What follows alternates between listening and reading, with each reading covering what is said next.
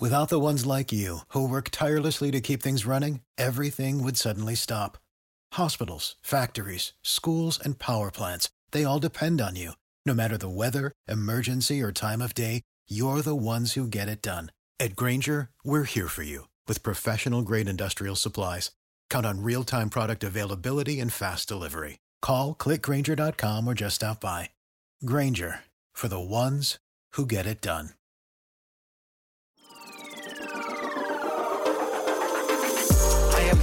Sick with the slang, sick and I'm destined for fame. Do for the fam, not for the gram, stunting you're destined for pain. I do not front, I do not scam, put some respect on my name. Sick like a rain, click and I bang, y'all gon' remember the name. Y'all gon' remember the name. What's up, ladies and gentlemen, boys and girls around the world? I would like to welcome you back to the Real Talk with Zuby podcast. On today's episode, we have on a highly requested guest. He is the author of Cynical Theories and also the founder of Better Discourses. And this is, of course, the one and only James Lindsay. Welcome to the show, man. Hey Zuby, glad How to be doing? here. I'm I'm great. Uh, I'm always great. Awesome, man. I know you've been doing a whole ton of interviews here. Um, there's a lot going on in the world right now, and I think a lot of people are seeking your commentary. So, first question How did you even get into this world? Because I don't think this is necessarily what you intended to be doing. No, I mean I I had I got a PhD in math and had intended to be a math professor, and it depends on how far back you want to go. But you know, I left the university. Part of that was because I was seeing things that were happening in the university, and at this point, everybody's like, "Oh, he saw wokeness maybe in like 2007 or 8." No, what I saw was a strong bias towards student retention in the university policy. Like all of our faculty meetings were like, how do we not fail students? How do we not like how do we educate them better? Like how do we just not give them Fs? You mm. know, let's make sure they get better grades so they don't quit, they don't lose their scholarships, they don't get demoralized. Let's keep them in and keep them happy and keep them paying. And I thought that this was kind of at odds with my educational philosophy. So I saw problems there. So it didn't take very much. You know, my family it wasn't a family like issue. It's just like the circumstances were like, oh, it's uncomfortable to have to move around and do the whole chase academic job thing. And that was just enough extra weight to be like, nah, I'm out of this whole game. So I left that and stopped being a professor in 2010. And through a series of deciding to get academic, like I started arguing with people online, basically, as Yeah. as people will do uh, these days. And um, I started seeing these arguments about systemic sexism primarily, some systemic racism, and I started seeing really troubling rhetoric around this. And this had been in 2000, maybe at least 12 or 13 Mhm. already. You know, we are seeing, I was seeing things like, you know, one white woman telling another white guy that your story as a white man has been told. Uh, and so there's no room for the white person's story anymore. And I was like, that doesn't make any sense. You know, it's like, what are you talking about? Circumstances are different than they were, say, in the 50s or the 60s or the 70s or even the 90s. Mm-hmm. And so everybody's stories are evolving. And the response was just, no, white men's stories have been told. And I thought that's not a good place. So I got really interested in what is this systemic racism, systemic sexism idea that people are using to justify these accusations and these kinds of claims. That got me and my colleague, I think you know Peter Boghossian, looking into this kind of stuff. And we were involved in the so called new atheist movement. So we started looking at it like this is kind of works like a religion. And like it's like a very uh, fundamentalist religion, you know, it won't let people think certain ways. It has a doctrine, and we located that the the academic literature, the gender studies, critical race theory, et cetera, literature worked like its Bible you know a set of scriptures. And that's not to compare to religious scripture but in terms of like its function it's like that's just what they would appeal to. And that's actually the definition of fundamentalism is it's called intratextuality in the literature uh, you know the people who study religion. So when you say why is this true? they just point to their book. And everything has to be inside the book. Uh, so intratextuality and so i was like this is fitting that mold and it somehow you know peter and i were like it's somehow in this this academic literature and we tried to criticize it and we tried to criticize it and we just got called white men or something or told that we don't understand it a lot of being told we don't understand it mm. and so it was like okay let's just hoax this stuff we finally decided to write an academic hoax that led to us writing a whole bunch of papers that got deemed academic hoaxes, but they got a little more sophisticated than that in the so-called grievance studies affair. That turned out to be wildly successful. We, I was so pessimistic going into that. I thought, man, there's no way this is going to work. I even told Peter, you know, I think it's on video, so sooner or later, you know, it'll come out and I'll be vindicated that I literally believe we would get zero papers. I thought this was a suicide mission to our careers. Mm-hmm and it turns out we got lots of papers in. We seven of them were accepted. Some sociologists said that four or five more would probably have been accepted past those had we more had we more time to have finished. If we'd kept writing papers, I'm pretty convinced that 90 plus percent of the new papers we would have written would have got in, and we could make one every two weeks. So we mm-hmm. could have gotten obscene numbers of papers, you know, possibly as many as like 20 or 30 a year in if we'd wanted to, which is insane. That's like an entire academic career per year in these bogus fields. And so, having exposed that the academic fields underneath all of this kind of what we now call woke stuff were kind of just bogus. They're they're sophistry. You get to we started with our conclusion and made up the way to get there. That's mm-hmm. not scholarship. That's what but that's what we did. And it, those got in. They got awards. They got into high level journals. That's a problem. And so all of a sudden, you know, now we're put in this position where we had all this success and we did something and people saw it and so it's like they the world started to call on us to explain it and i feel like it's my responsibility if i'm asked to explain something to know as much about what i'm talking about as i can mm-hmm. so helen and i who did the project with us helen pluckrose she lives on your island of of uh, England mm-hmm. island over there, where you have very primitive customs, as Peter informs me. Um, she she and I wrote cynical theories together, kind of documenting the a part of the ideology of what we had learned and where it came from, its intellectual precursors. And so that learning process has not stopped for me. And as I continue to research, which is basically all I do, uh, and talk about this. I'm continuing to peel back layers of the onion to understand it. But I never intended, I tell people all the time, kind of referencing a Seinfeld episode, that I fell backwards into this. Mm-hmm. Um, there's an episode where, where they're describing Kramer, and Jerry says that he falls backwards into success or money or something like that, like because his life doesn't make any sense. And I feel like that's what happens. I fell backwards into this weird position where I'm outside of cultural studies, explaining cultural studies. Mm-hmm. Um, which wasn't, you know, I, I just wanted to do math, man. I hear that, man. What is it that keeps you motivated with it? Because you really have dedicated, I don't know how much time, you've dedicated a lot of time and effort and research to really going into these things, each individual word and the phraseology and the language that's used and dissecting that and explaining what it means going on lots of different shows and podcasts and things like that, using your whole Twitter account really to combat some of this lunacy and this ideology. How do you keep how do you keep going? Because it looks tiring. I mean, I'm someone who combats it to a degree, but not not full time in the way that you do. Zuby, it's not my job to educate you. I'm tired. No, it is tiring though. How do I keep yeah, motivated? As a, it matters. But as, a, but as a person of color, you can't expect me to do the emotional labor. Either. No, it's okay. I'm a non-practicing black, so I'm a person of color too. but I think um, you white supremacist adjacent. So, well, I am. I'm on a podcast with you. I've always wanted to talk to a white supremacist. I, am all about diversity. Here, here we are. That's right. I feel very included.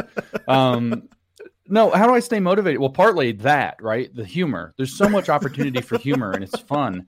I, I've told people for years that my favorite style of humor is the absurd, and this is just like the biggest.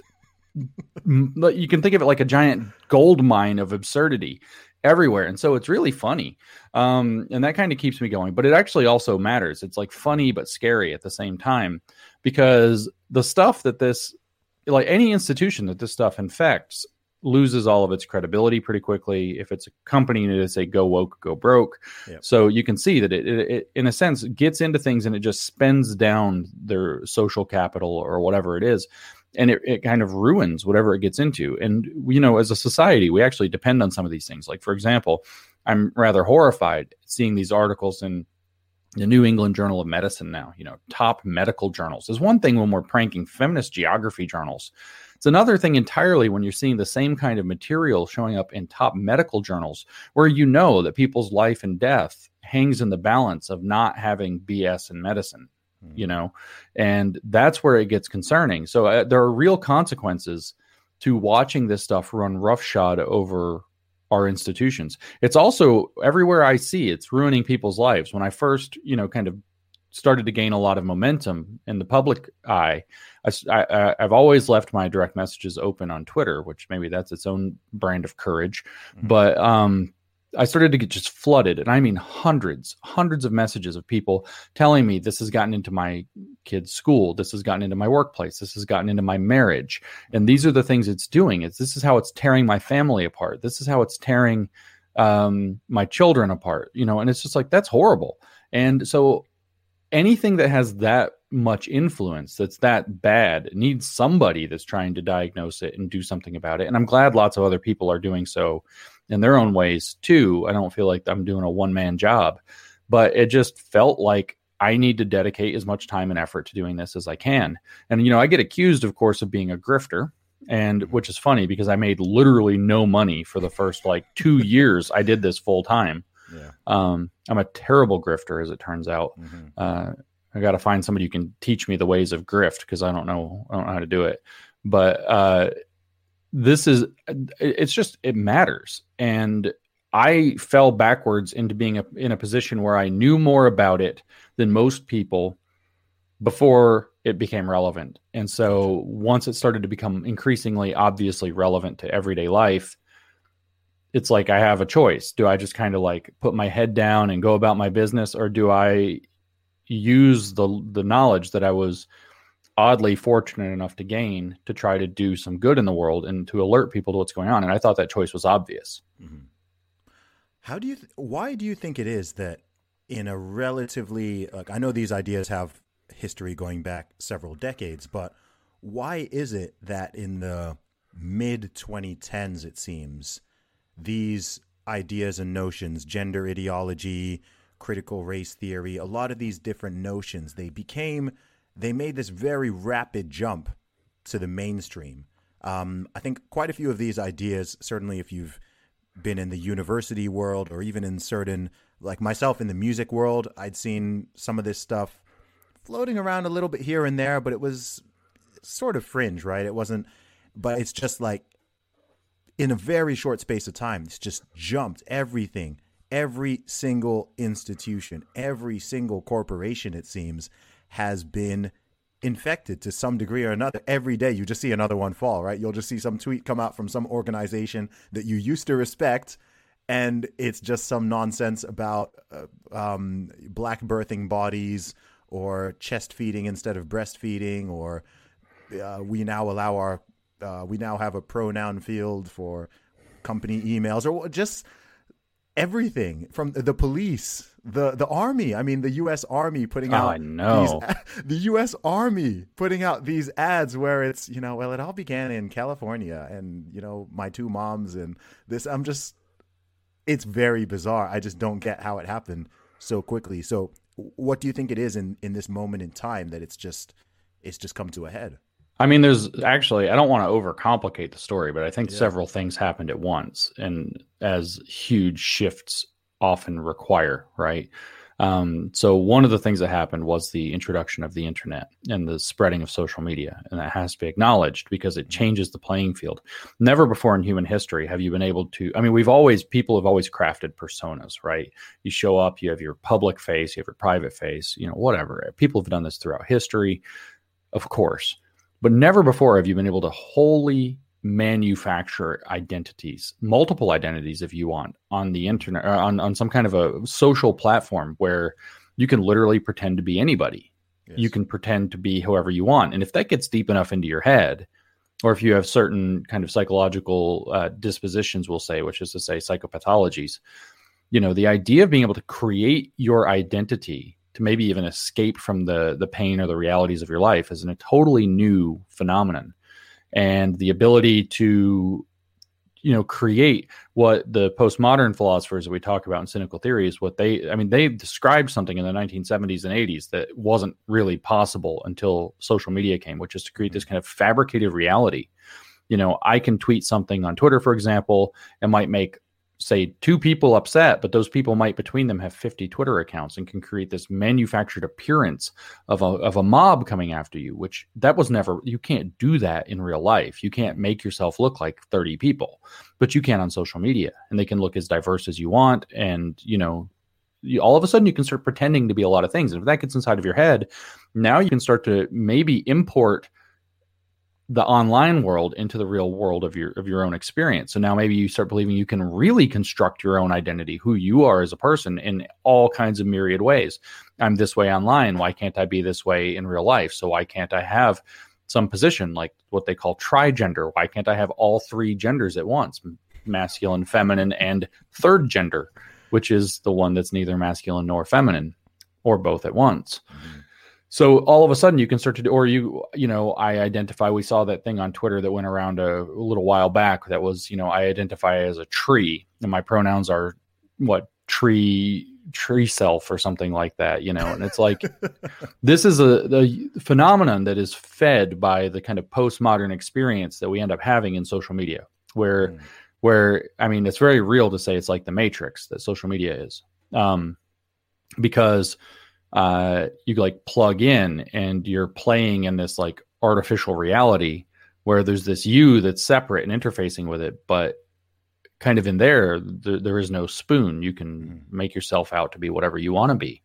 Uh, so that's one structural phenomenon that's going on. It's a, kind of a big thing. We also have the the wholesale political dissatisfaction with the previous regime, which we might mm-hmm. call neoconservatism there's a big political shift going on and, in the name of populist movements really.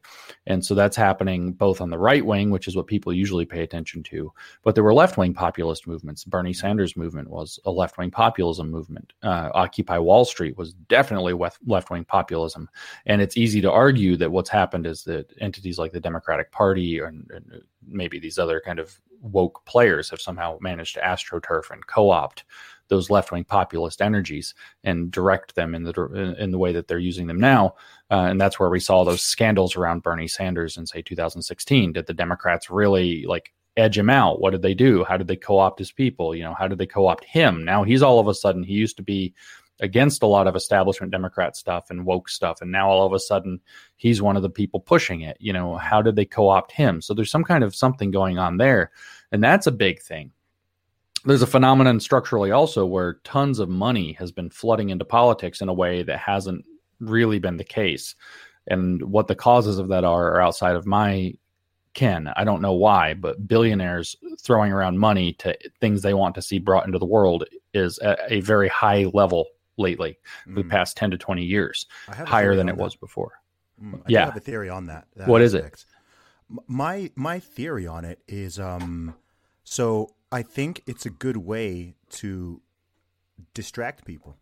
Mm-hmm. Right? I think I think it's largely a diversion and distraction tactic. I think something mm-hmm. like Occupy Wall Street genuinely threatens such people, right? Like that That's was right. a genuine threat. They don't actually want people on, you know, both the left and the right uniting and going, "Hey, actually regardless of political ideology, like a lot of people are against those, you know, big banker bailouts and yeah. stuff like that. It was totally unfair. Whether you're you're a capitalist or you're more sort of socialistic leaning, either way, you're like, no, that's not that's yep. not how it's supposed to go. That's not fair. And all these people have been screwed, and now you've screwed these people over, and you're getting away with it.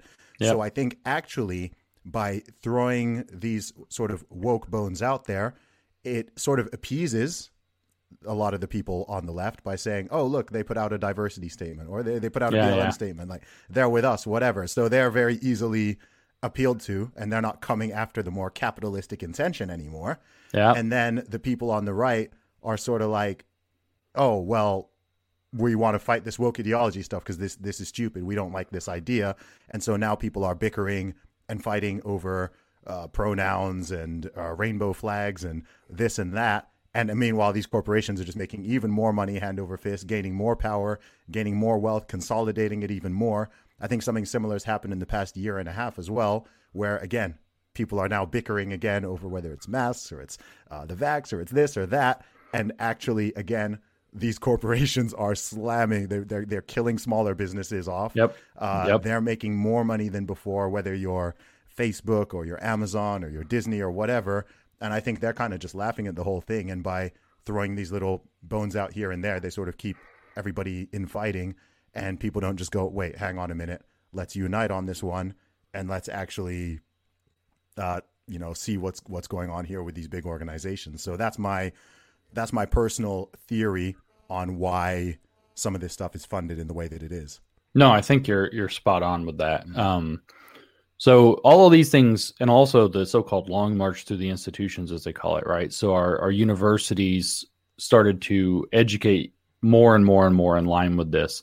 Uh, our K through 12 schools in the U.S., primary schools and secondary schools, started to educate more and more in line with this kind of ideology slowly infiltrating it from the, the plan and it is a plan that's the long march to the institutions is actually a plan that's when i'm talking conspir- conspiracy theories but they moved the left-wing radicals of the 1970s and 60s who were very violent moved into almost almost to a person into education activism as their violent tactics became very unpopular. And so they had their the idea that if they influence the educational sphere that they're educate that they're now influencing the next generation of professionals. So with one generation down, 15 years later, they gain the upper hand because the professional world is going to start getting filled with people whom they've indoctrinated. And so that also has come to fruit about now or about mm-hmm. 10 years ago. But then what actually mainstreamed it, because that was your question, was a series of, of events where they were able to take this narrative that's been building up in the academy for decades and it's environment uh, that's been operationally prepared, as I just described. And they were able to take advantage of a series, and I, I identify kind of four key events okay. uh, that led people to start to believe the doctrine.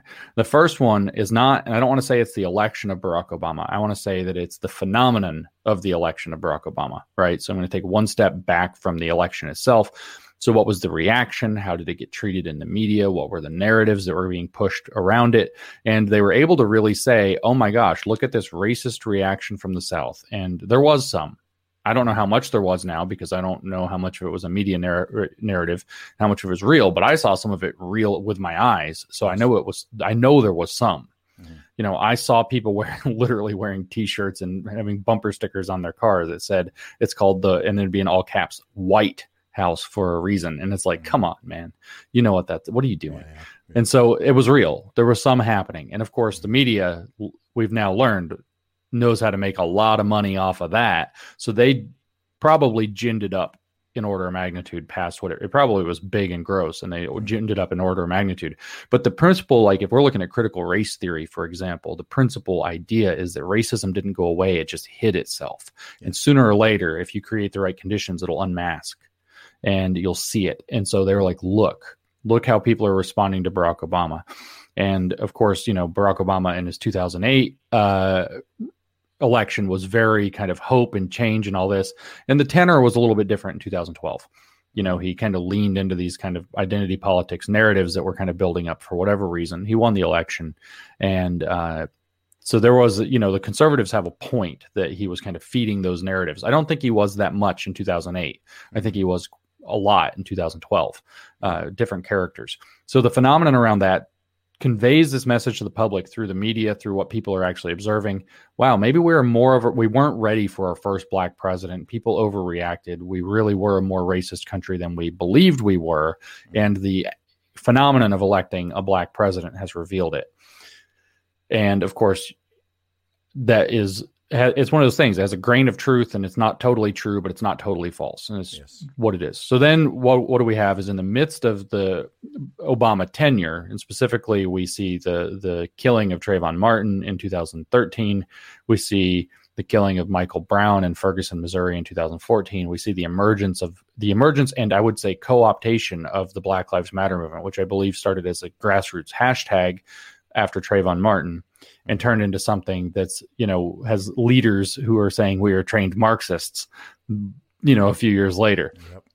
And so something happened there that's probably shady as well. But this was a huge phenomenon through 2014, 15, and into 16. And so that was able to push that narrative, especially that the police are fundamentally and our, our tr- criminal justice systems are fundamentally racist, mm-hmm. which again, it's one of these things. There's some kernel of truth to this, and there's probably a lot that's misinterpreted, and there's probably a lot that needs to be looked at at the same time. So there's a lot going on there, and it's very difficult. These are things that are difficult to parse. They require cool, sober heads and lots of time and accurate data gathering and lots of careful. And nobody wants lots of careful when they perceive an emergency or they perceive some, you know, moral catastrophe. And so cool heads careful data collection, understanding what's going on, carefully thought out reforms are not on the table in those kind of cultural moments. Mm-hmm. So this mainstreamed those ideas further, especially on the left, who's now much more convinced. Oh, look how racist we were under the election of Barack Obama, and now we've got this police racism thing. So they they pushed this ideology even further into the public eye. And then Donald Trump decided he was going to run for president, and they decided to attack him on the line of calling him a racist. Mm-hmm. If we're talking about critical race theory, we can talk about whatever else because they attacked him for being a sexist. They talk, attacked him for being a misogynist. They attacked him for being, you know, homophobic, which I think is probably not eh, remotely true. They attacked him for a lot of things, for being ableist over the way that he would mimic people he thought were stupid, and it happened to do it to a to a disabled reporter and it looked like he was mocking the guy's disability which is probably not what was actually going on mm-hmm. um, but they were able to, to to push the ideas that he was you know basically the avatar not just of every not just of fascism which they said he was like a little tin pot dictator of course repeatedly but also of every possible systemic power dynamic you could imagine and they just drove that and i remember in 2016 writing about it just driving that nail like if all you have is a hammer call him a racist right and i remember writing an article like people on the left, please stop calling Donald Trump a racist. You're going to make him win the presidency. I really didn't want that to happen. And they kept calling him a racist and he won the presidency.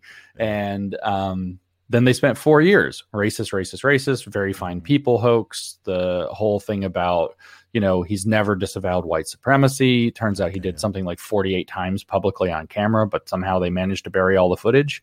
And it's, you know, even in the presidential debate last year, they were like, you've never disavowed white supremacy. And of course, he looks like an idiot standing there on stage, like, ah, uh, and be, he's got to be thinking, I did it like 50 times. What are you talking yeah. about? Yeah. So they very effectively push this narrative that the, and, and, this is where Hillary Clinton's basket of deplorables thing comes in.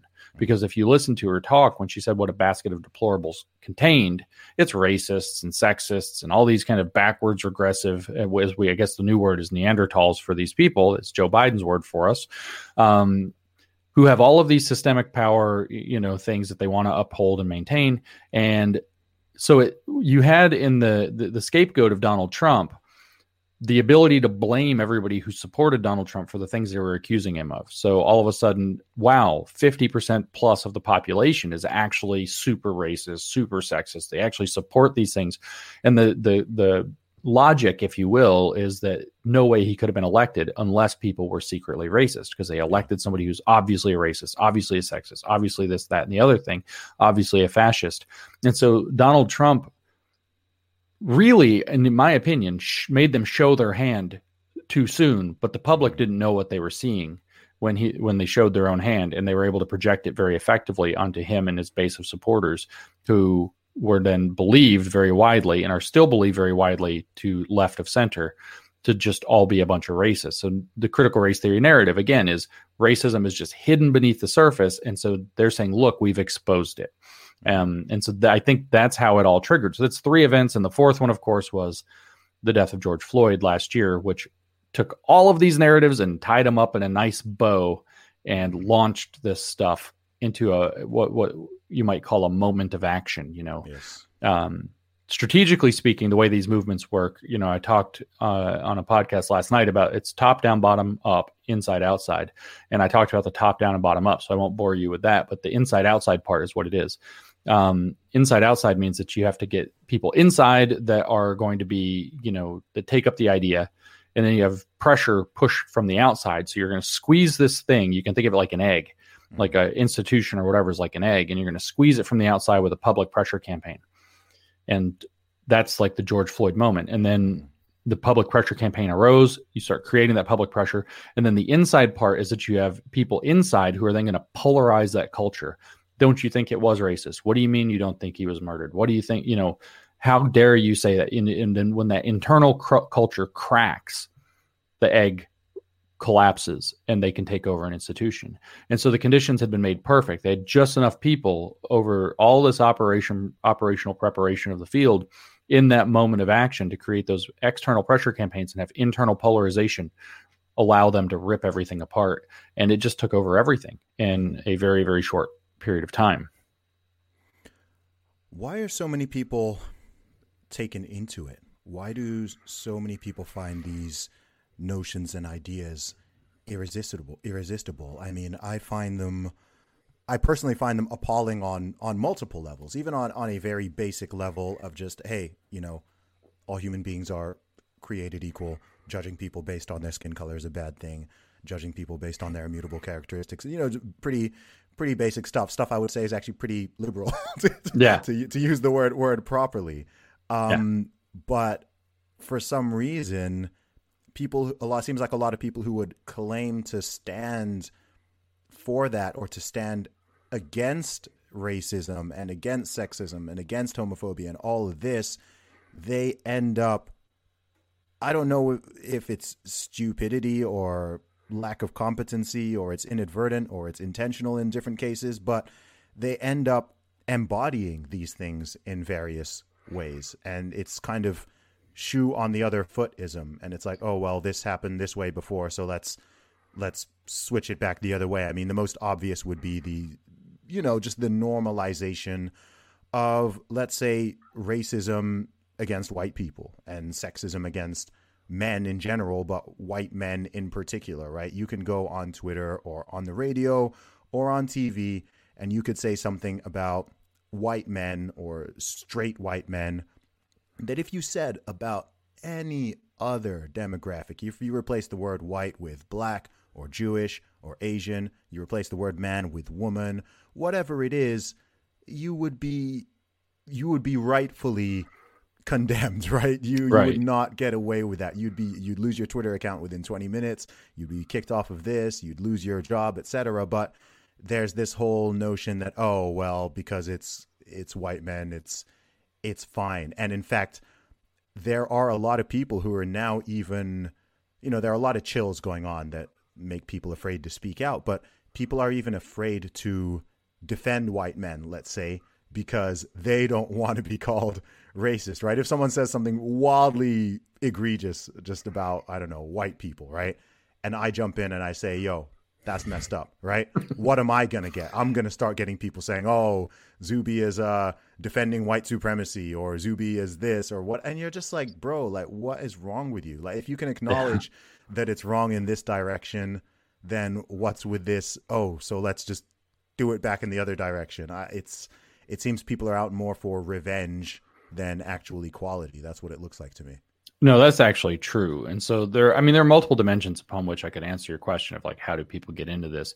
Could talk about the psychological dimension, could talk about a lot of different dimensions. But you are not wrong. The underlying thing that this ideology stirs up in people is what Nietzsche called ressentiment, which is a French word that's kind of like, it's like resentment that curdled. It's like when you, mm. you see, you know, that really like great rich fancy dude or whatever walk by and you're like just kind of a schlub and you see that and you look at that person you get that side eye and they were like if the world didn't screw me over i could have been him. Mm. right? And you get mad at the world. It's that emotion so there's a lot of that. And this ideology actually stokes that. That's why they tell everybody that they're victims if they are held down by systemic power. That's why they tell people that uh, that are alleged to be benefiting from systemic power that they're participating in this, that they're complicit in this, and it's to generate that feeling. And that feeling is very motivating in a way to want to tear things down and generate the you know the the, the motive for revenge to to unmake or remake the um, the order of the world so that it corrects for those whether historical or present or both wrongs. And so there's an there's an element there that's very much so based in vengeance. It's very much so based in anger. How does it actually get into people's heads? Like how does it i mean obviously you can think if somebody's just having a bad run and he sees somebody's just ultra successful and he just sours all of a sudden you can it's mm-hmm. easy to imagine um, but most people aren't that way, and most people who are taking it up aren't that way. there are kind of two main things that are related to one another that it, the, the ideology also manipulates very, very effectively.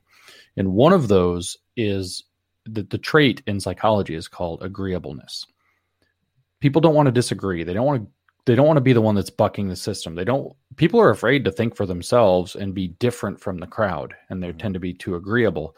And so I was having a conversation very much, you know, kind of almost the same thing you just laid out and with Peter Boghossian one day and he was talking about it and he was like these people are smart. He's talking about people at the university that he works at working with people other professionals. He's like these people are really smart. How is it that they fall for these obviously stupid ideas and it just hit me and i was like they're afraid that people won't like them yeah. that's what it is and they want to they they want that social approval so much so that they'll start to slowly virtue signal in small ways to go along with that crowd under the trait of agreeableness. And every time you do that, you have to rationalize to yourself why you participated in something stupid. And every time you rationalize for yourself why you participated in something, you start to convince yourself that it was the right thing to do. This is what Jonathan Haidt talks about in, in The Righteous Mind about how we lawyer ourselves into believing. This is why one of the reasons why with the vaccine, you know, the more people they get to get the vaccine, everybody who gets it. I've watched so many people on social media. They they were hesitant, they weren't sure, they got the vaccine, and then the next like month, all they do is explain why it was the right decision that they made to get the vaccine. It's it's almost amazing to watch it in real mm-hmm. real time.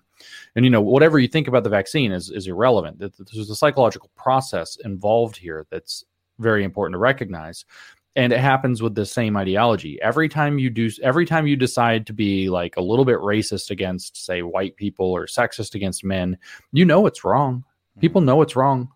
They know but then they have to justify to themselves why they did it and they imbibe that ideology a little further and that's um it, it, operates on a vector of what what uh, Shelby Steele described as draining moral authority. They make people feel like they are not good people, they're not acceptable, that they're deplorables, if you will, that they don't have moral standing if they don't go along with it. The other thing it does, and this is particularly powerful, and probably why it was so successful at taking over the, the universities, is that also by using this highfalutin, jargony language that I try to take apart and, and parse out and explain by using words in non-standard ways that take some thinking about to understand how that word applies.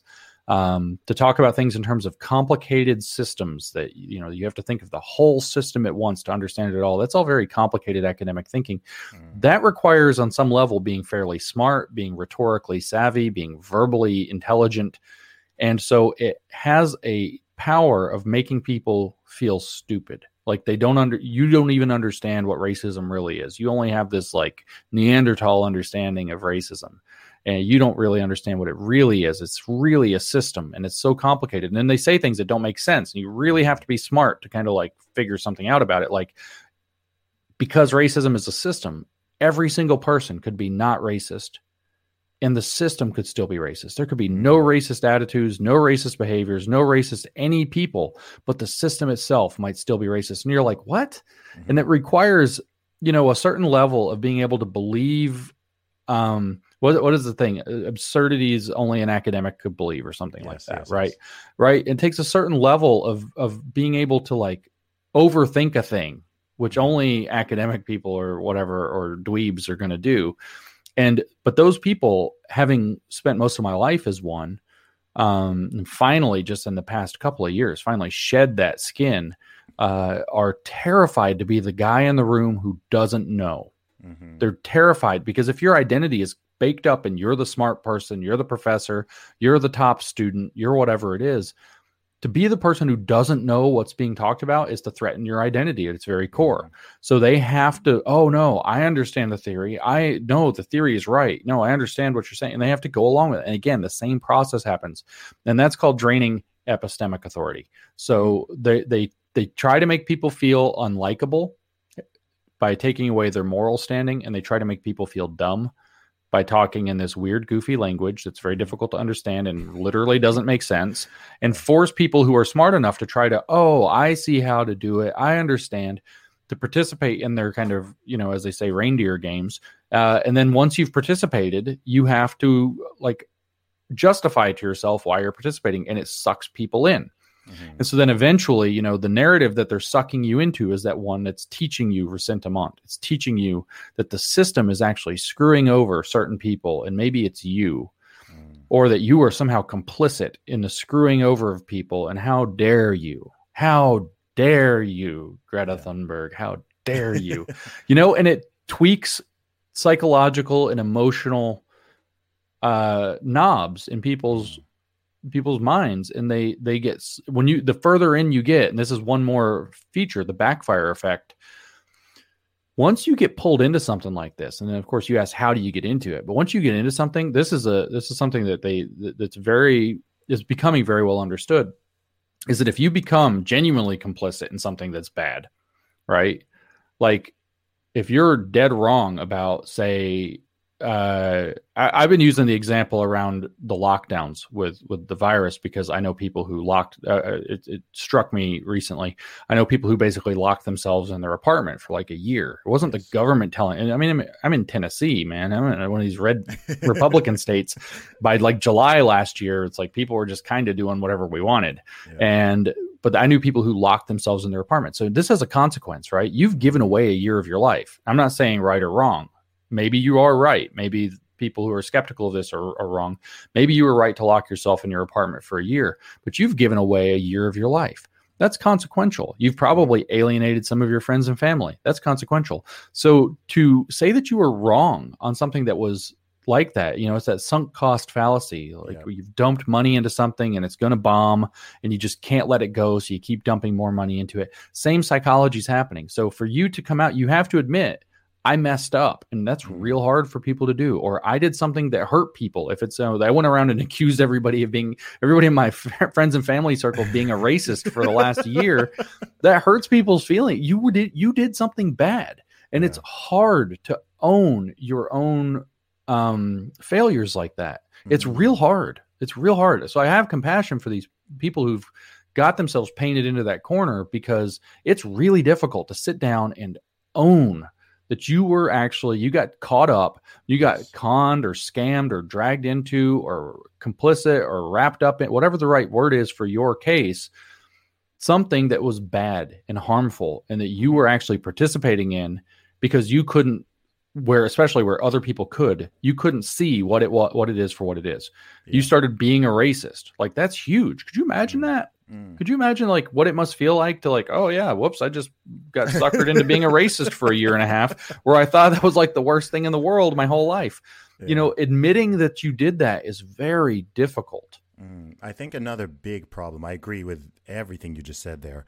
And following on from it, I think what also exacerbates that is that society has feels like people have forgotten how to forgive, mm-hmm, right? People people are incentivized to dig in and double down and to not take that humble approach because a lot of people are just not forgiving, right? It's like That's right. well, yeah, right. That's some one thing I find the most concerning about this whole woke cult thing is you know they're digging up things that people said 12 years ago. They're digging up people who died 100 years ago and pulling down their statues. There's no forgiveness. It's all just you know moral seeking some sort of moral perfection. And of course nobody can uh, attain attain this target. And so i think it also makes people even more vicious because they want to be the last person shot right It's a no circular- i feel you yeah, that's right It's a circular firing squad, and they want to be the last person standing. But they're, they're going to get to everyone eventually. Like all these woke uh, comedians and actors and politicians or what. You've all got dirt on you. They've all they, they've all got dirt. They've all said something that um certainly by 2021 standards is is unacceptable, or they said something in private which they wouldn't want to come publicly, which we all have. Yeah. People are acting as if they haven't. And Yeah. so rather than just saying, yeah, you know, I've said some messed up stuff before, or yeah, I said that thing 10 years ago, I've changed my mind or whatever. Yeah, or yeah. yeah, it was just a joke. And it's just, you know, and I think that's happened a lot this past year and a half because, especially with, with some of these politicians and people who have been making decisions around the policies and stuff. I mean, in the UK, there is no reason, there's no logical reason in the UK for there to be any restrictions whatsoever at this point. Right. Mhm, for the past several weeks, I mean, the, the death count is in the single digits per day, single digits. Keep in mind, 1,600 people in the UK die every day. The COVID related death count, which already is inflated, is in the single digits. 99 over, I think over 95% of the vulnerable population is fully vaxxed. Everyone who wants it has had it, can get it. there there's there's no reason for there to be anything, but because they've said certain things and they've gone with a certain narrative and they've hyped it up so hard, people are just clinging desperately to it and they can't just be like, okay, like it's it's over, it's done. Like you know, Yep. maybe we we some of those predictions when we were saying, oh, you know, half a million to a million people are going to die in the UK, two million to four million are going to die in the US. Oh, uh, you know, thank God they were. Thank God we were wrong. You know? Yeah, right. But people don't want to do that. This is the one No. that's weird. Yeah, people want it to be worse than it is, so that it will justify what happened. You know, Texas opened up two months ago, and everyone's there like, oh my gosh, you know, like Texas is gonna there's gonna be a rise in cases and deaths and whatever. The keeps keeps falling. All of a sudden, pe- silence. you know? I literally just had a conversation with somebody like two days ago in an Uber, and the guy was, I was like, well, what about Texas and Florida? And he was like, ah, their day is coming. It's coming. And it's like, when? It's like, this is like one of those, you know, end times prophecies, man. When? What are you talking about? yeah. But it's like, you can't let go of it because you have to admit, like, those lockdowns were a bad idea. Mm. and that's hard because again consequences big consequences and also you know say you're somebody like fauci right and everybody says oh he just wants to stay on tv well it's a professional catastrophe for catastrophe for him to come out and, and, and for people to be like you know you for him to come out and say yeah i was pretty much totally wrong for a whole year and really messed Yeah. up the country sorry like what's going to happen to him professionally? He's not just not going to be on tv he's not just going to not have power. He's going to be in disgrace. Mm. he's never going to put himself into that position of disgrace. It's like the the you know fifth amendment we have you can't incriminate yourself or whatever you don't have to incriminate yourself. So he's he's never going to put himself into complete professional disgrace. And so what's his option is to figure out some way to double down. But that per- forgiveness thing is huge Yes. because like you said this ideology is very i had so many people so many people reach out to me and tell me i doubt this stuff about the woke. I'm skeptical. I think it's bad. I've changed my mind or whatever. I was in it and now it's like i've seen the error of my ways. Yeah. and they tell me i'm so afraid to say anything because i will i know i will lose half my friends. Yeah. I had a young woman speak to me recently, and I'll be completely vague about who this person is because I don't want her to get in trouble. And she's at a university, though. And she said, if people found out that I had coffee with you in a conversation, I would lose 75% of my friends overnight. Wow. And it's like, wow, that's amazing. But imagine what that does to you. Like that, that you, you have to sacrifice maybe half or three quarters of your social network Mm. and you're going to be ostracized by many called terrible things like psychologically even preparing for that's very difficult. And so that is again one of these I, this is one of the reasons that i actually think the ideology is evil because it encourages that and that's that's absolutely horrible. And it, i mean douglas murray was very um, eloquent on it recently. I think he was talking to tucker carlson and he said you know those people aren't your friend. Yes. they are they're holding you back they are only your friend if you behave the way they want you to behave so they're not really your friend. Um, and you do have to start learning to kind of cut ties. And i'd say cut ties with an open door though. Like Yeah. you know come back. When you get your head on straight come back. But you're you're cutting this relationship off and that's your choice and i reg- i i'm sorry to see it but uh, you know you're welcome back when when you don't want to be so judgmental Mhm. i've valued our friendship up to this point but that's a hard thing and i've heard it i hear it primarily from from women Mhm. of all racial backgrounds and i hear it a lot from black men Mm. that their community will absolutely just throw them out Yes. family Yeah. friends the whole thing Yeah, and this um, is that's poisonous it very much is. It, it also highlights that I, th- I think a lot of people have, when I hear stuff like that, uh, while I understand and I empathize and I have sympathy, I'm also like, man, like, p- you need to pick your friends better.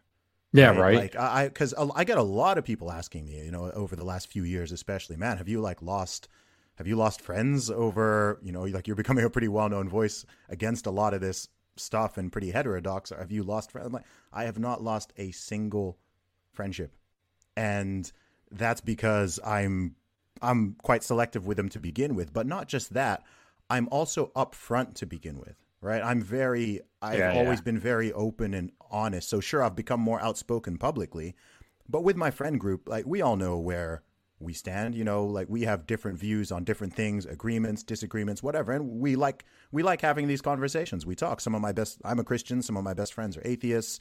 Uh, some lots of my best friends are far more left leaning than I am. I'm probably the most libertarian out of my close friendship group, etc. And we can have, you know, fiery conversations and discussions and debates and whatever, but we all know we're coming from a good place. It's not like, oh, Zuby suddenly became like a whatever, or oh, that person is now a white supremacist.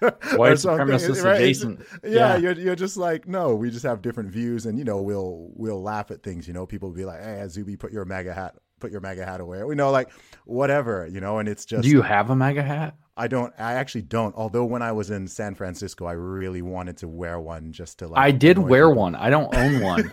I went. I, I I was at CPAC and they had the golden Trump. So I sat down at the golden Trump thing. Why is that a golden Trump? I don't. I, okay, so this is a, this is a scandal in and of itself. Like they went nuts. Like, oh, there's a golden idol of Trump at CPAC. CPAC put this. No, CPAC didn't do it.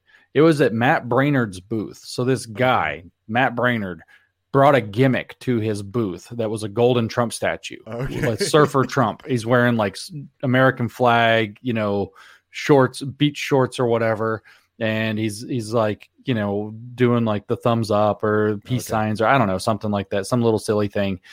But it's just this obviously stupid plastic gold Trump. But people are like, CPAC made that. No, CPAC didn't. Okay. One guy who had a booth who paid however many thousand dollars to have a booth brought it as a gimmick to attract people to his booth and it worked obviously because it's stupid and it's fun and it wasn't everybody's like they're worshiping at the golden calf. And it's like it's so stupid. It was somebody's booth. It wasn't like it's like this statue they erected in the middle of the thing.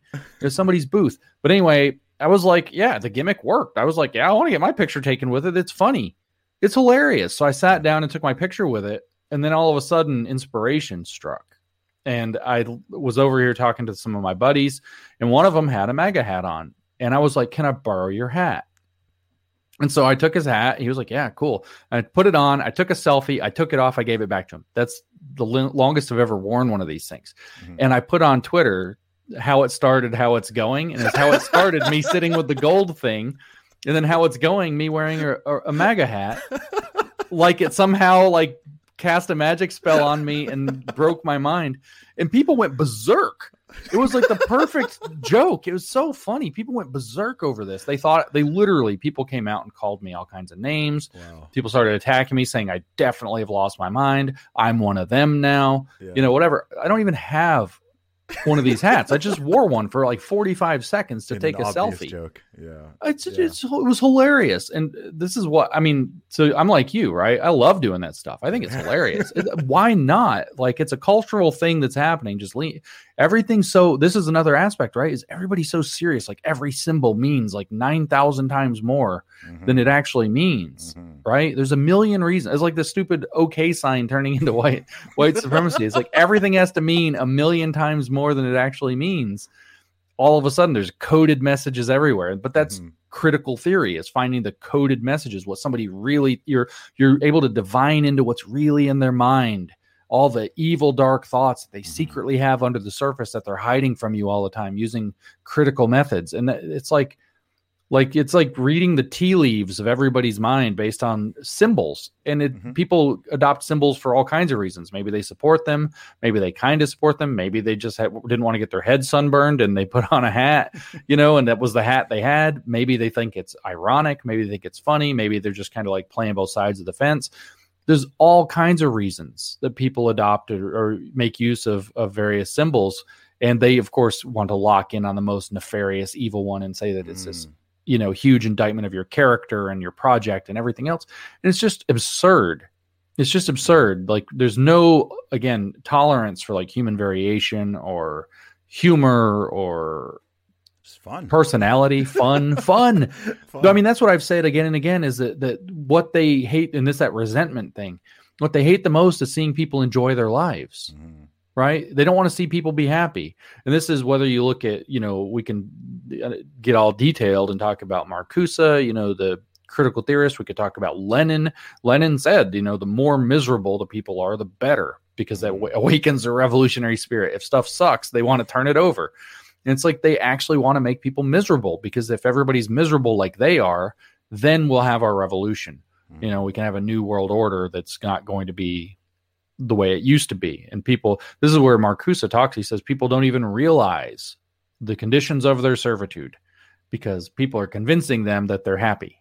like, it, it's, it's so awful. It really is. I, I think what's one thing that strikes me as crazy is I think in where we are now, and I say this as someone who's you know grew up in the Middle East and has traveled around all over, you know, family background originally from Nigeria. So I think when I look at the West, I I look at it probably a bit more objectively than most people because it's not necessarily like the default way of doing everything for me. But one thing I find really peculiar is because oftentimes people say the West, you know, the, oh, the world is going crazy, and I'm like, nah, bro, it's just the West, you know, particularly the Anglosphere. Like, I'm like a lot of a lot of these conversations and things are not happening. You know, if I showed my deadlift tweet to people in Nigeria, they wouldn't even understand it. Like, they wouldn't even get why, right? They wouldn't even understand why it's funny, right? They'd just be like. They'd read the first sentence and be like, I keep hearing about how biological men have no strength advantage over women. They'd just be like, what do you mean? No one's saying that.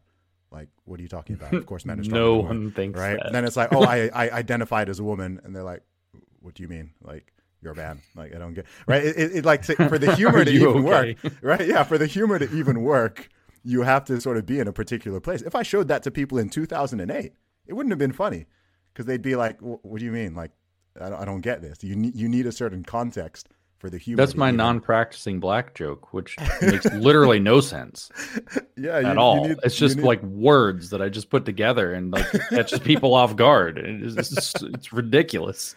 Yeah, it, it's it's very strange, and it does seem like I think one part of it that is very disturbing is it seems like the greatest enemies to the West are within it. Right, the, mm-hmm. the threat is domestic. It's not. It's not international. It's not. Oh, the threat is coming from this other country or whatever. It's like there are people within the country, within the USA, determined to tear down the USA. There are people in the UK determined to like just rip this whole thing down. I don't I'm not really sure what they want to replace it with, but But they aren't either. yeah, it, it's like a it's it's it's like a self attack, which I think is very concerning, especially on a generational level, because Yeah. it's one thing if adults are doing this, but when you start seeing these ideas being pushed in schools, um, literally from with little children, you know, and they're learning about all this stuff, and I'm just like, this is really bad. Like, you do not want to like. There's a good chance if this is not curtailed that the younger generation will end up being more racist than like our generation or our parents' generation because they're literally being taught this stuff. You're sitting down eight year olds and you're telling the white kids that they need to somehow atone for being white. You're telling the boys that they are oppressive and they're part of something called the patriarchy and that they have systemic power over women and this and that. And you're telling black people that you're somehow a second class citizen because the white people have this thing called white privilege. So they're always going to be inherently advantaged over you and the system is rigged against you and you have to work 10 times. Like, all of that like i'm i'm like gosh thank thank god i never learned any of this stuff as a child because I, I don't know what my mentality would be like i was just like yo i'm just here Every, everyone's from everywhere like cool i have friends of all different sorts. No one was taught any sort of victimhood or, or you're an oppressor or whatever your privilege your disadvantage it was just like yo you're all equal you're all the same like work hard have fun be friends.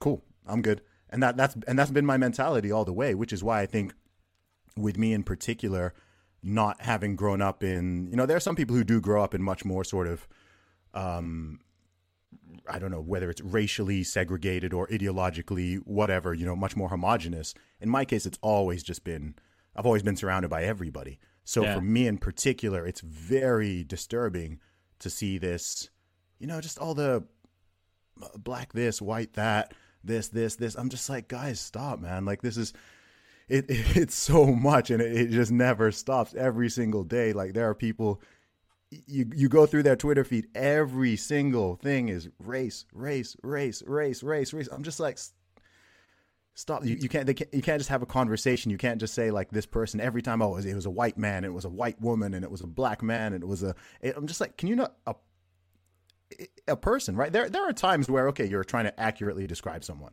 Yeah, yeah, and, yeah, yeah. Right, and, and it's useful to have certain descriptors, but they'll just bring it in when it has has nothing to do with the story, has nothing to do with the situation, and it's just. And as soon as people see that, their brain goes, their brain makes it racial, right? If you if you see a new, if you see a news headline where it says um, um, you know, man man kills man kills two people in um, you know, double murder, right? Man man kill.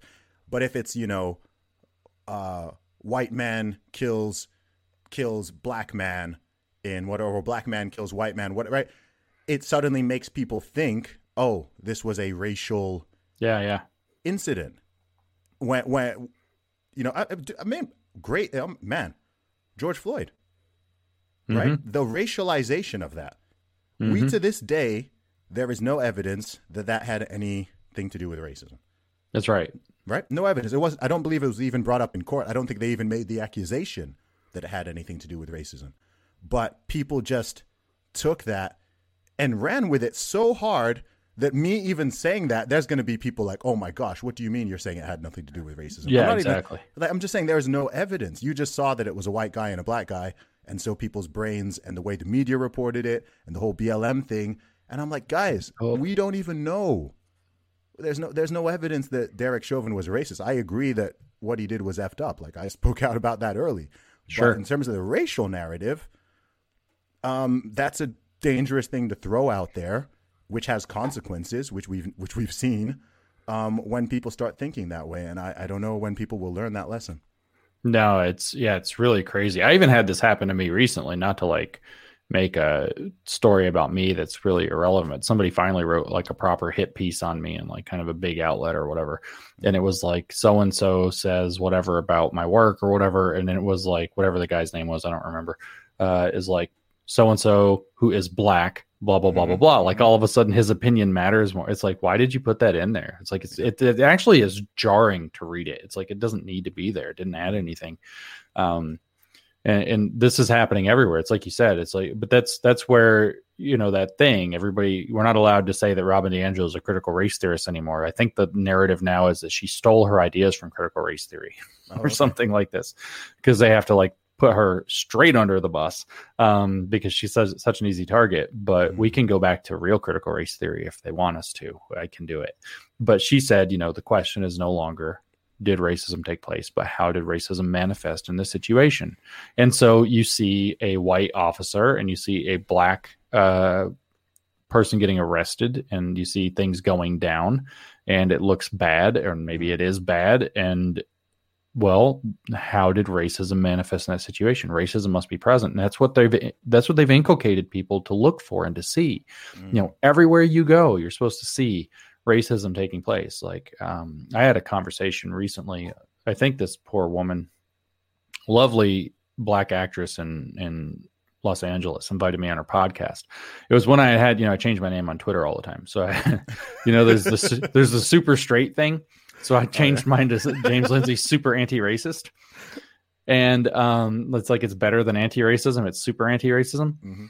And so uh I had my name as that and she saw me talking about critical race theory all the time and she's like this woke black act- actress in LA and I was like she's like, "Will you come on my podcast and talk about critical race theory?" And I was like, "Sure." Why not? You know, I like to have a conversation. I'm trying to figure out why she invited me. And then she tells me when I get on there, it's because I said I was super anti racist. And I started talking. She's like, What is critical race theory? And I just bombed it, like just destroyed critical race theory. Yeah. And she's like, Got this face, like what? And it never came out. She never released the Oh, conversation, no. which is which is too bad. And I don't want to Oh, put any no. pressure on her because I understand because her community is going to. And I don't mean black people. I mean the Yeah, yeah. woke community is going to wreck her if Mhm. she talks to me. She's going to lose 75% of her friends, just like that other person told me. And so I, this conversation proceeds, though, and it's just like, um, it's that same kind of mentality. It's, and I asked her, it's like, you know, critical race theory would say that racism is taking, you're a black woman and I'm a white man. So racism taking place in this conversation. Did you perceive it? Mhm. And she was like, no. I was like, would you say that I've behaved in a racist way or reproduced racism with you. And I could do the same thing with you, but obviously you get the joke. And she's like, no. And it's like there was this weird moment of like, you know, where you could kind of see the eyes kind of like cross and uncross where Mm. where it's like, you know, everything's not adding up. And she was like, You real at the end afterwards when the recording was off, you really challenged me Mm, on some things. mm, And she was like, I really had to keep my cool sometimes, though, which to her credit, she did. She never Yeah. flipped out. She never yelled at me, never, never called me names. Mhm. But this is the thing is if racism is present in every situation where there's especially, it's not even just cross racial, it's every situation. But that means that this perfectly reasonable conversation that I had with that woman was both motivated by racism and sexism Mhm. because she's a black woman and some intersectional thing where there's some dy- dynamic between white man and black woman specifically. Yeah. and so it's like but that's such like what have you added by spending all your time looking for it? Where i even asked it's not Mhm. have you perceived it? No i haven't. Do you think it's here? No i don't. Critical race theory says it must be and we have to keep looking till we find it. And then of course you know if if everybody's white you'd say oh well it's exclusionary of of black people or if everybody's of color or black or whatever it is whatever the right word for the week is that you have to say then you'd say oh well that's because the whiteness like forced them to have their their own Mm, their you know their own deracialized racialized yes. group. yes. where they can actually talk freely and Yeah. this is it's just so poisonous to say that racism is present in every situation and our job is to now look for it Mhm. and I, I can't figure out after having that conversation with that that lovely woman what on earth it would add to go looking for it Yeah, that's the thing. I mean, my biggest issue with it, and it's it's it's twofold. Number one is that it's just wrong. Like it's not factual. It's not factually correct, Yeah. right? It's it's actually just wrong, right? It's making certain assertions which are very very broad, and you're just like, no, that's not right. No, all white people are not racist. Yes, you can be racist against any group. Yes, like what, right? It the the the whole thing is just wrong, and then the second thing, and this really is the thing, is that it's purely negative, Mhm. right? It's purely negative. I've never heard anybody explain, okay, what is the what what what is good? Like what what good has come out of critical race theory, right? How does this make how does this make your life better? Whether you are you're black, you're white, you're Asian, you're mixed, whatever, how does this how does this make your life better? Because I have a general theory um, that if you're going to believe something that you cannot w- sort of like you know 100% empirically prove let's say right you're going to have like a faith or a belief in something at least pick something that makes your life better Yeah, least pick- right. right At- at least pick something Right. that makes you live your life better rather than something that just makes it worse for everybody because it's Yep. also just it's also it's just exhausting. It's so tiring when when you're talking to someone who's really obsessed with this stuff and i'm just like dude this is this is tiring. Like can we just can Talk we just chill you know? well that's because you lack racial stamina. That's the case for that. that is a great term. You lack ne- the I've never racial heard that one. stamina. I've that's never robin that DiAngelo. Is that- that's an amazing term racial stamina Yeah, Wow. to have those hard conversations. That's why you get tired. It's amazing. It, but you know, this is rooted, you know, this is my job is to root this in the literature going back decades. And they do. They talk that they say that that, that the whole critical process is they they describe this. This is their own term for it. And they they talk positively about this, like as it's the right way to do things all the time. And they call it negative thinking and they, they believe that the way that the utopia will emerge is by engaging in negative thinking about all of the problems in society until you take them apart. So when I went on Rogan last summer, and he and I were talking about it, it's where I said, you know, some religions look up, they see God and they're aware of sin, Mm. and it makes them better people. And some religions look down, they focus on sin, and they're only kind of vaguely aware of God, and that's what Mhm. this one is. So that's like what you said. If you're going to dive into a faith based system of some kind or another, whatever, you know, loosely using the word faith, sure. Um, you should really pick one that's building building you up that's looking up not looking Yeah. down it's not focused on this negative thinking all the time. And it's really it is truly an upside down way to approach everything. It's like oh if we just focus on the negative then the positive will eventually emerge. That's literally the heart of their philosophy. If we constantly focus on the negative then we will get to the point where the positive can emerge that's why uh, i've described it and I think accurately as being like alchemy rather than like actual chemistry or whatever. Is because their goal is to get to the positive by focusing on the negative, and that's totally bogus. I mean, like your whole brand is so positive. It's like I see your stuff on Twitter, I see your stuff you put out, and it's always like positive, positive, positive. You're building people's lives up. Your life is built up itself. Like you know, everything's great, and it's obvious where you know. Uh, Uh, you said you're a Christian. You know, Jesus said, "Judge them by their fruits." You can see what's mm-hmm. going on. You know, your life is is awesome. Everybody else is. All these other people that are doing this critical stuff are miserable. Yeah. And it's like, why are you choosing? You can't. And this is an important message: is you can choose. Yeah. You don't have to choose to be miserable all the time. Mm-hmm.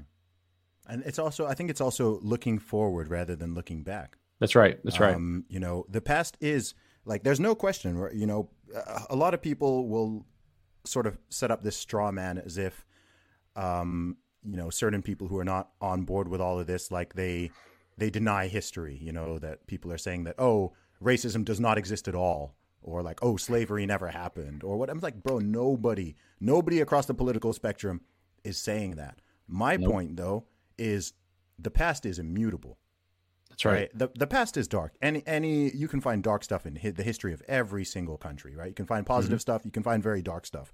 And but history history is history, right? We weren't we weren't alive. We didn't perpetrate it. We we didn't do the things. Um, there's no white person in the USA right now who who's a slave owner or who's own you know or whose even parents own slaves. There's no black person in the USA right now who, who was who was a slave or whatever, right? It's like this this is all in the past, so we can acknowledge it and learn from it. But let's focus on the present and the future. You can acknowledge it and say, okay, that was bad, that was bad, that was bad, but we can't change that. So Right. what can we do now to make sure we don't repeat these mistakes and we get on better as a society and as people and we treat each other more kindly and fairly and people have freedom and all of that good stuff which and to be fair as well the the crazy thing about it too is the USA and other countries have made such enormous strides in a relatively short space of time, and people don't want to acknowledge that. Like people don't want That's to right. acknowledge anything good. They don't want to go. Actually, you know what, man? I had a tweet go viral where I said um, something like, "Racism is at an all-time low, homophobia is at an all-time low, sexism is at an all-time low, blah blah blah." If that makes you angry, you're weird, or something like that Yeah. the amount of hate the amount of hate I got from that tweet for saying that racism and sexism were at an all-time low. Wow. Wow. Like How dare were- you be positive? people were so so you're saying it doesn't exist? Yeah, how dare you as a bla- you as a black man, you're a disgrace to black people. You're denying who you are. I was like you're reading a lot into this, bro. Like where where is all this anger coming from? Like why don't people want to hear anything positive? Um that to me is also just very very weird. I just don't like the the negativity because you know there's positive and there's negative in the world, and there's Yeah. a kernel there's a kernel of truth to most things. Yeah. But it's like, okay, where are you going to put your focus? Where are you going to put your energy? Is it going to just be on the bad things in the world? I mean, you could go through a newspaper on any given day, go through the news. You can find horrible things happening every single day, multiple times a day. Oh, this is happening here. This is happening. You could just totally focus on it, and you could you could reach a conclusion that man, humanity is human beings are terrible and you know cruel and this and that, and we're just awful. And, and some people sort of reach that you know reach that conclusion. That's actually one of the precursors to a lot of people who do crazy things like school shootings. Right? They end up Yep. thinking, oh wow, well, human beings are just that bad. But then you can also choose to look at the positive and be like, oh wow, look at these people helping each other, and look at this progress, and look at this, and just let me live in live in the real world and see. Oh, actually, people are people are generally decent, right? I'm not walking down the street and people are hurling abuse at me and trying to attack me or whatever. People are generally cordial and kind and polite and generous, and so I choose to focus more on that. It doesn't mean I deny the negative. I Sure. it's important to be cognizant of it because it Yeah. lets you know what to avoid, um, but not to just sit there and dwell in it for years and decades and then pass that on to your children and pass it on to other people's children, so on and so forth. Yeah, and that touches right into the the internal locus of control versus external locus of control, and that's where that resentment we were talking about earlier. You know, I said you can envision that guy, and he's having a bad run of things, and he's a bit of a schlub, and he sees like the guy who's just making it. He's got a nice suit, he's looking good, he's got money, he's maybe got the girl on his arm, everything's awesome, and he looks over and he just thinks, if the system wasn't so bad, that could be me right? Mm-hmm. So he's now put the the locus of control for what's happening in his life outside of himself. He's said, "Oh, it's circumstances. It's nothing to do with me." And so that I get it. It's the same thing as what you just said with positive and negative. You have to realize that there is a lot of stuff in life outside of your control. There is there's there are bad shakes, there are bad, you know, uh, people that that do actually, you know, screw you over. Um, there are sometimes material or, or even system based barriers that you have to work against or overcome. And certainly some of the people in the past have done good job of that, making it in many cases easier for us. Mm. Uh, and the thing is, is you have to, there's, again, it's a choice, right? You can be cognizant of the fact that there's stuff outside your control without succumbing to everything's outside of my control. And it's the system itself that's the problem. And we have to attack the system. You can lean in and say, you know, no, you know, I can make choices. I can go to the gym and get get in shape. I can improve my life. I can eat better. I can feel better. I can, you know, take control of the environment I'm in. This is Jordan Peterson's clean your room, right? Like physically, even though it's a metaphor for mentally, physically clean the space, order the space that you live in. Mm-hmm to gain that sense of mastery over something that is within your your reach your sphere of influence.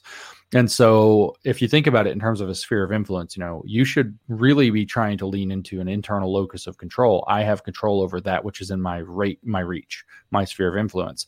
Mm-hmm. outside of that you know that's for me to have to deal with. You know it's going to come. The storm is coming. You can't stop the hurricane or whatever it is but you can you can take steps to prepare for that. And that kind of mentality is so much healthier. That's what you see kind of in the stoics to a sort of extreme degree.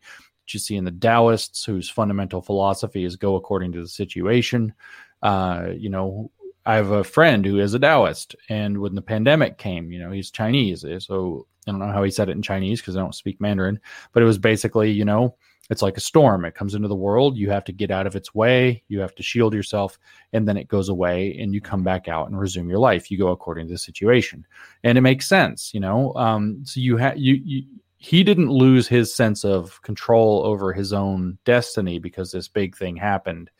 He said, "No, you know, I'm going to positively choose to whether it's retreat from certain situ- situations or whatever the prudent action is to the best of his knowledge. Mm-hmm. And then when the circumstances seem to have improved or when knowledge has improved, I can come back out and I've retained control in uncontrollable circumstances. So that internal locus of control is psychologically healthy.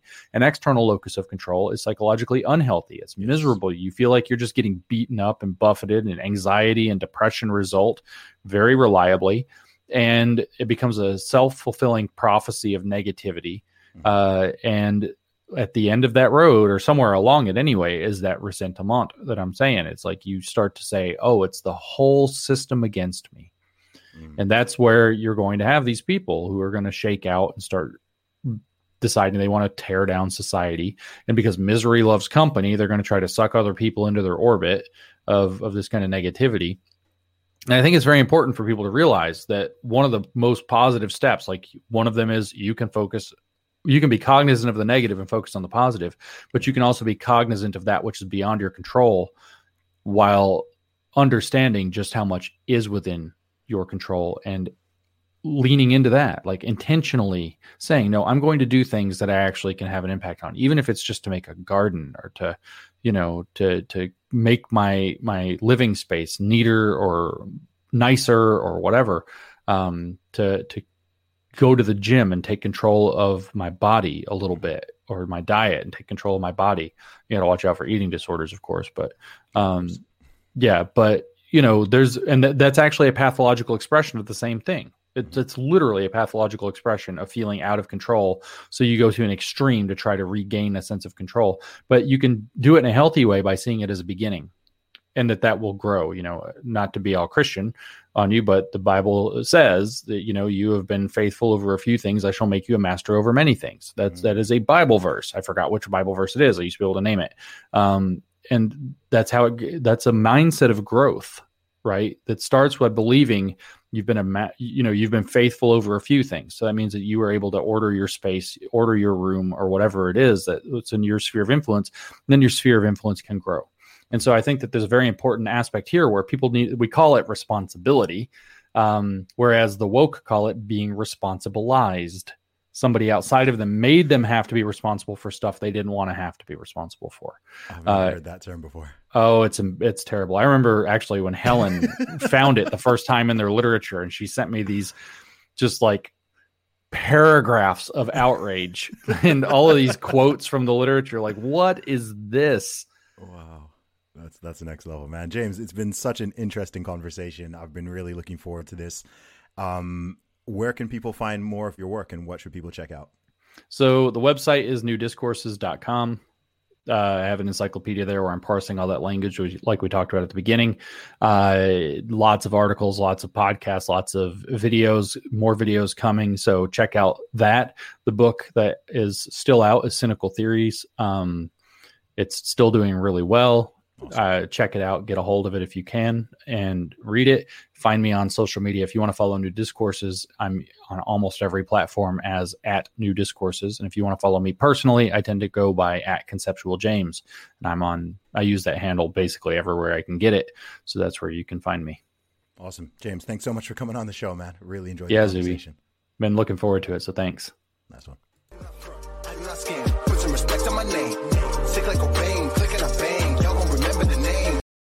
For the ones who work hard to ensure their crew can always go the extra mile, and the ones who get in early so everyone can go home on time, there's Grainger, offering professional grade supplies backed by product experts so you can quickly and easily find what you need. Plus, you can count on access to a committed team ready to go the extra mile for you. Call, clickgrainger.com, or just stop by. Grainger, for the ones who get it done.